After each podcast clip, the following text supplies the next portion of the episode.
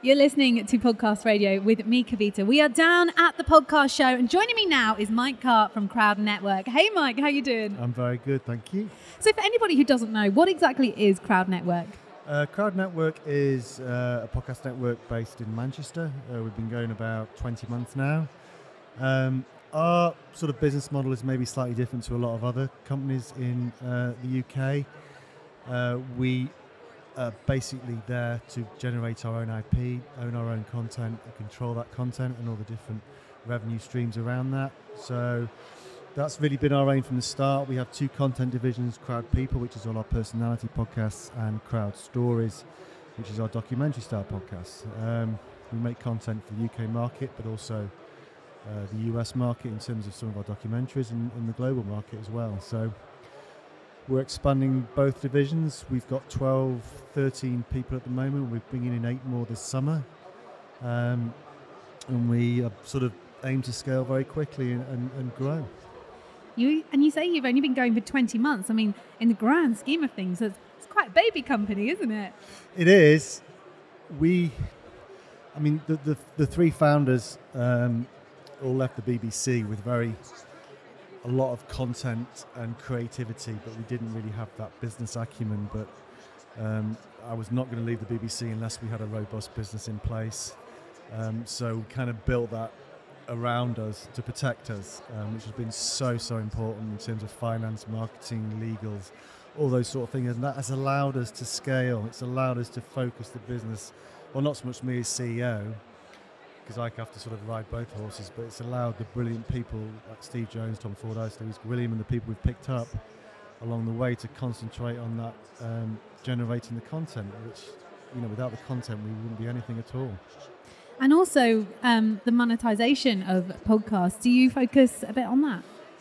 We focus a lot on that. um, yes, uh, absolutely. Um, it, and that has been the biggest learning curve, I think stepping out the BBC mm. and the monetization of podcasts. So we found our personality titles they take a while to grow, but once they get to a point, we can gen- we, we, are generating significant revenue, and there's more opportunities to do that with subscriptions, merchandise, live tours, as obviously and sponsorship. So we've got some very sponsor-friendly shows like with Joe Marler, Geraint Thomas, Sam and Billie Faiers from The Only Way Is Essex. So they generate good income and we can kind of shop around. We bring our own sponsors in through the existing brands that they work with, but also work with the other likes of Acast Audioboom and stuff like that to um, to bring sponsors in. So on the story side, the, the documentary side, that is the that, that is the frustrating part that our, the market here is not really set up to sell advertising on those sort of titles. Now we generated significant IP in those shows, and we're having conversations around potential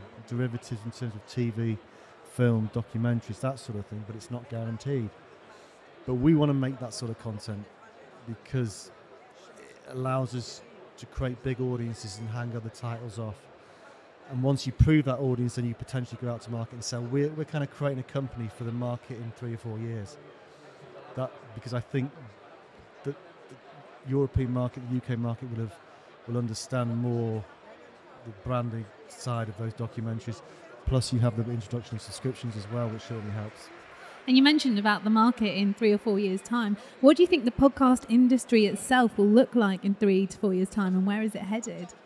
Yeah, it's a good question, really. I think the main focus I, am focusing on is how the commercialization models will work for companies like Crowd, because people make very good uh, in, independent creators have very good businesses based on commissions and based on uh, branded content.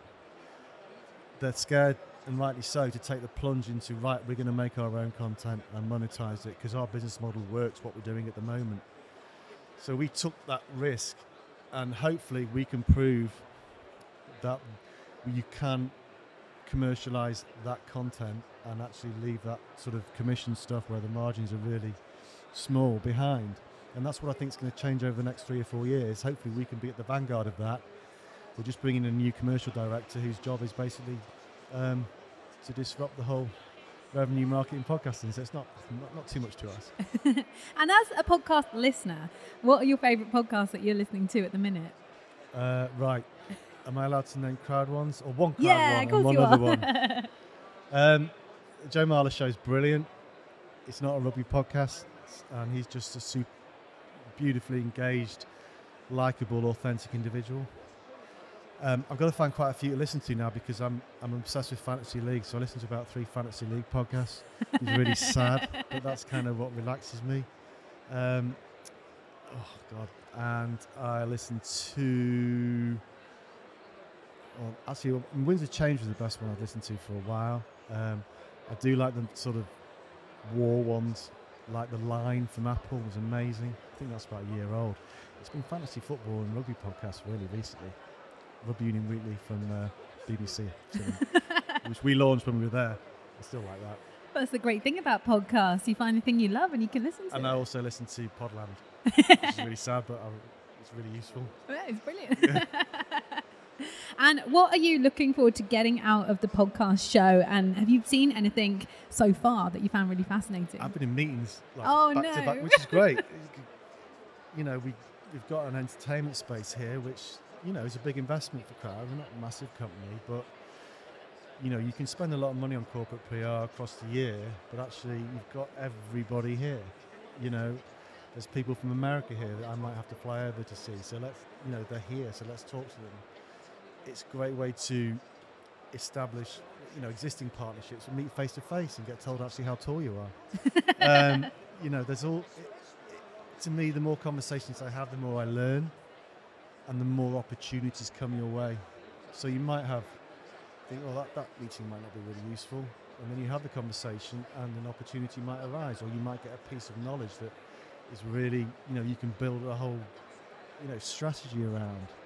Everybody's trying to work the podcast market out, and so the more knowledge you can share, which I have found happens in the British podcast market, people like to share knowledge. So the more of that, the better to me. And that's kind of uh, unput crowd on the radar people that might might not know about us. Brilliant. Thank you so much for joining us today, Mark. My pleasure. Thank you, Mike. Bonjour, this is Fabulously Delicious, the French food podcast. I'm Andrew Pryor, and every week I bring you the wonderful and fabulous people involved in French food, whether they're here in France like me or from around the world. Each week, we dive into a specific topic, be it a French dish, an ingredient, or a French cuisine cooking technique. My guests are all about French food, so come join me on Fabulously Delicious, the French food podcast. Bon app!